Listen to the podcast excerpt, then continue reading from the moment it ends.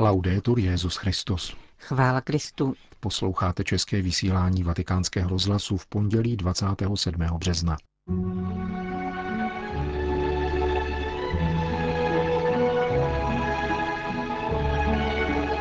115 mučedníků španělské občanské války bylo blahořečeno v andaluském městě Almeria. Kdo nevěří v peklo, ať přijede do Sýrie, říká tamnější apoštolský nuncius kardinál Zenári. V závěru našeho pořadu se vrátíme k sobotnímu setkání milánských běžmovanců s papežem Františkem na fotbalovém stadionu San Siro. Hezký poslech přejí Johana Bronková a Milan Glázer. Zprávy vatikánského rozhlasu. Vatikán. Papež František sloužil dnes ráno mši svatou bez účasti lidu, a tedy i bez kázání.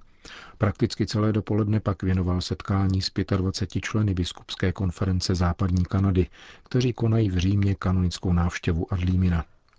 Biskupové na těchto setkáních rozmlouvají s Petrovým nástupcem o tom, co jim leží na srdci. Dřívější praxe oficiálních promluv papeže k tématům života místní církve byla již dříve opuštěna. Španělsko. V andaluském městě Almeria se dostalo slávy oltáře dalším 115 mučeníkům 20. století. Jde o 95 kněží a 20 lajiků, kteří zahynuli během pronásledování křesťanů ve 30. letech minulého století. Na beatifikační slavnost, která probíhala v kongresovém paláci v Agualdulce, přijelo asi pět tisíc poutníků, včetně rodin těchto mučedníků za víru.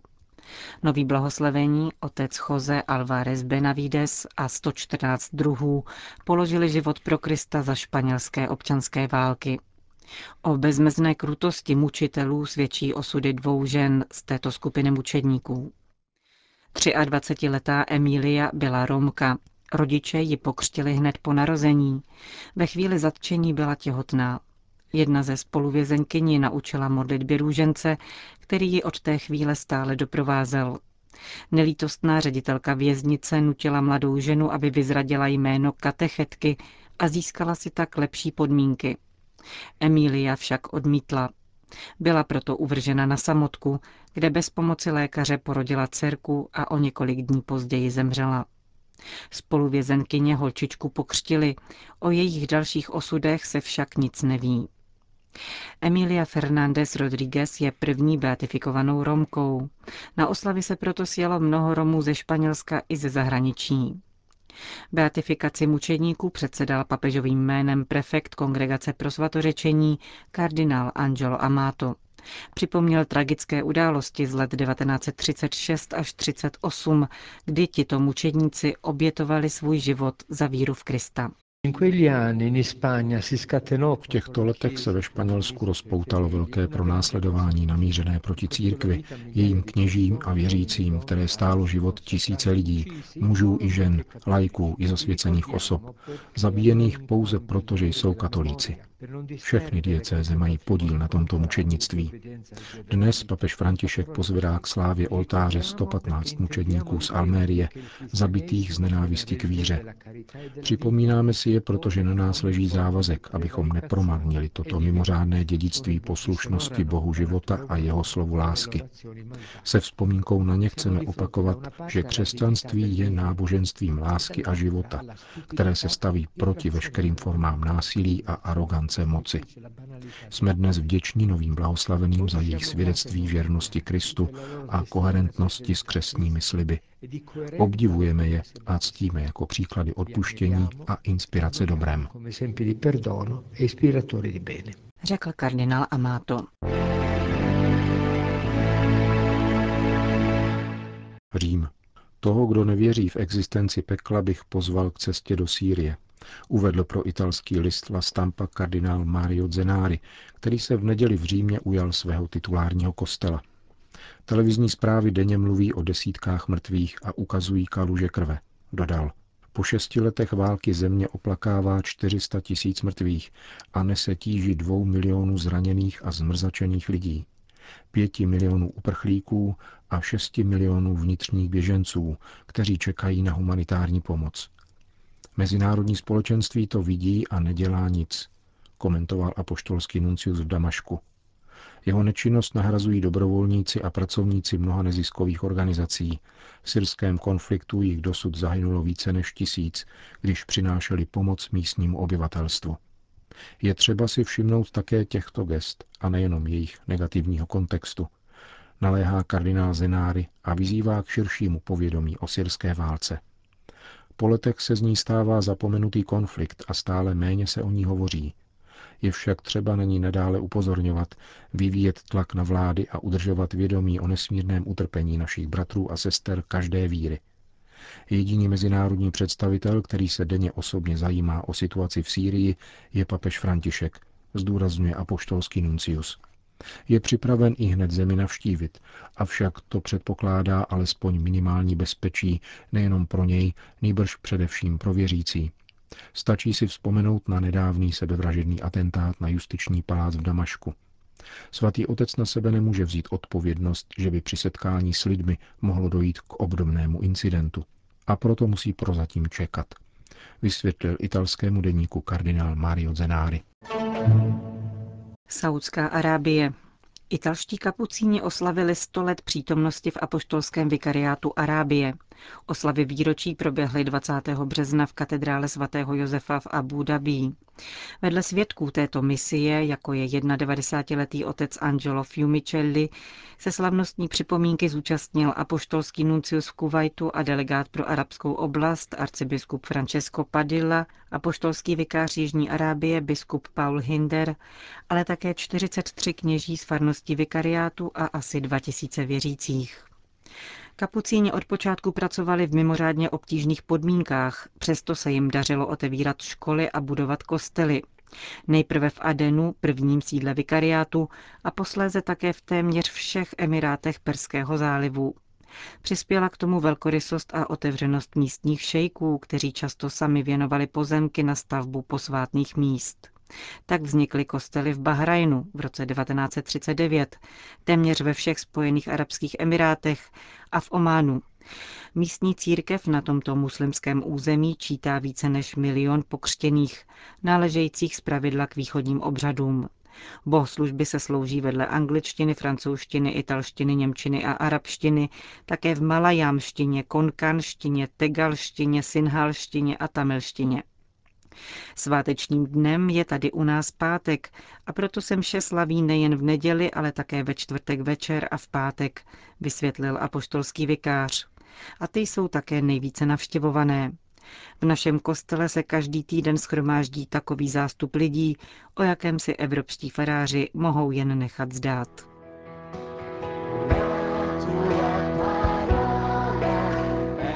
Milánský fotbalový stadion se v sobotu večer zaplnil do posledního místa, jak na trávníku, tak na tribunách.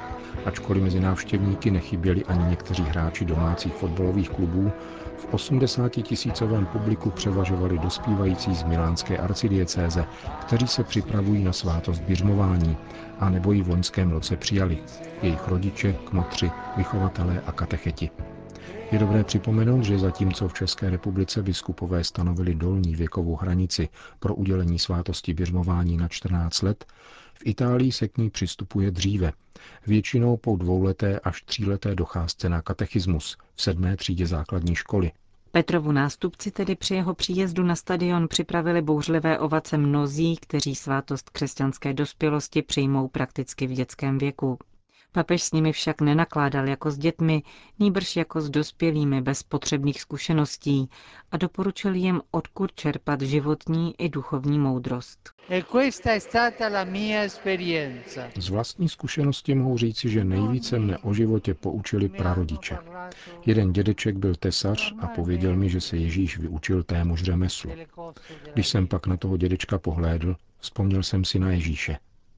Druhý dědeček mi vštěpoval, abych nikdy nešel spát bez toho, abych Ježíši neřekl ani slůvko, nedal mu dobrou noc. Babičky i maminka mne naučili se modlit. Prarodiče jsou plni životní moudrosti a učí nás, jak se dostat blíže k pánu. Proto vám radím, mluvte s prarodiči, ptejte se jich na všechno, co chcete a naslouchejte jim. V naší době je to moc důležité. È importante in questo tempo Odpověděl svatý otec na první ze tří otázek. Položil je David, kterého zajímalo, jak růst v přátelství s Ježíšem. Kromě dialogu s prarodiči papež vyzval k pěstování vztahů s vrstevníky, a to zejména při čestné a týmové hře, a zároveň při vytváření společenství ve farnosti a oratoři. Jak dodal, pojivem těchto vnějších vztahů je modlitba. Rodičům, kteří se v druhé otázce ptali, jak předat krásu víry svým dětem, papež navrhnul. Ukažte jim, jak víra pomáhá k tomu, abychom šli životem dál a zvládali jeho tragédie, nikoli v pesimistickém postoji, nýbrž s důvěrou. To je nejlepší svědectví, které dětem můžeme dát. K této poněkud všeobecné radě papež nicméně poskytl několik konkrétních návodů. V prvním vyzval k upamatování na vlastní dětství a vzpomínku na lidi, kteří předali víru nám a které si neseme jak v mysli, tak v srdci. Díky tomuto cvičení si totiž můžeme uvědomit, že nás vlastní děti neustále pozorují a mimo děk se učí. Děti na nás hledí vysvětloval papež za silného potlesku titulem jednoho z filmů mistra italského neorealismu Vittoria de Sici. Když přivádíte na svět dítě, máte si být vědomi své odpovědnosti za jeho růst ve víře. Nezapomínejte ale, že když se hádáte, děti trpí a nerostou ve víře. Děti umí rozeznat naši radost, smutek i starosti a vyvodit z nich své závěry a poučení. Vědí, kdy jim klademe pasti a kdy ne. Proto to nejhlavnější, co bych vám chtěl říci, je, starejte se o ně. Pečujte o jejich srdce, radost a naději. Dnešní frenetický život nás obírá o lidskost, připustil papež. Avšak hra s dětmi a společné trávení volného času je také předáváním víry, protože učí nezištnosti, Příležitostí může být nedělní setkání s rodinami ve farnosti. Nejenom jít do kostela a modlit se, anebo spát během kázání, protože i to se někdy stává, níbrž potom výjít ven a hrát si spolu v parku anebo na náměstí. Nejenom jít do kostela a modlit se, anebo spát během kázání, protože i to se někdy stává, níbrž potom výjít ven a hrát si spolu v parku anebo na náměstí. V mé vlasti se tomu říká domingiár, tedy strávit společně neděli. Papež varoval před nevýchovnými tresty a doložil to na příkladu chlapce, který se špatným chováním ve třídě vysloužil zákaz kopané, přestože byl vynikajícím hráčem. Situaci neštěstí vyřešil trenér, který chlapce jmenoval kapitánem fotbalového mužstva, čímž mu dodal důvěru, která pak vedla k celkovému zlepšení chování. Dobrý učitel, vychovatel nebo trenér dokáže své žáky povzbudit v dobrých vlastnostech, aniž by zanedbával ostatní. Tady vzniká pedagogický jev nazývaný transfer. Pokud něco děláme dobře a se zalíbením, přenášíme tyto postoje také jinam. Snažme se dětem udílet zodpovědnost tam, kde je to více těžší a bude se jim dařit také jinde. Na závěr papež František poněkud překvapivě všechny přítomné vyzval k tichu a pozornému naslouchání slov, na která přítomní dospívající odpověděli kolektivním slibem proti šikaně. V dnešní době se šíří jeden jev, který mi dělá starosti. Je to šikana. Máte ve vaší škole nebo čtvrti někoho, komu se posmíváte a utahujete si z něj, protože má nějakou vadu, je tlustý nebo hubený. Zamyslete se nad tím, jestli vás těší ponižovat ho, anebo dokonce tlouct. Tomu se totiž říká šikana. Pěkně vás prosím, až budete přijímat svátost běžmování, slibte pánu, že to nikdy nebudete dělat a nikdy nedopustíte, aby se něco takového dělo u vás na internátě, ve škole, ve čtvrti. Rozumíte? Opakované hlasité ano a neutuchající potlesk stvrdili dobrou vůli byřmovanců z milánské arcidiecéze ještě před závěrečným opakováním celé katecheze, avšak tyto momenty nevšední empatie zůstávají vyhrazeny hlavně jejich přímým účastníkům.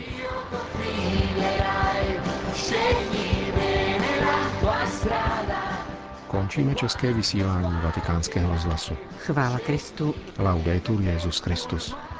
join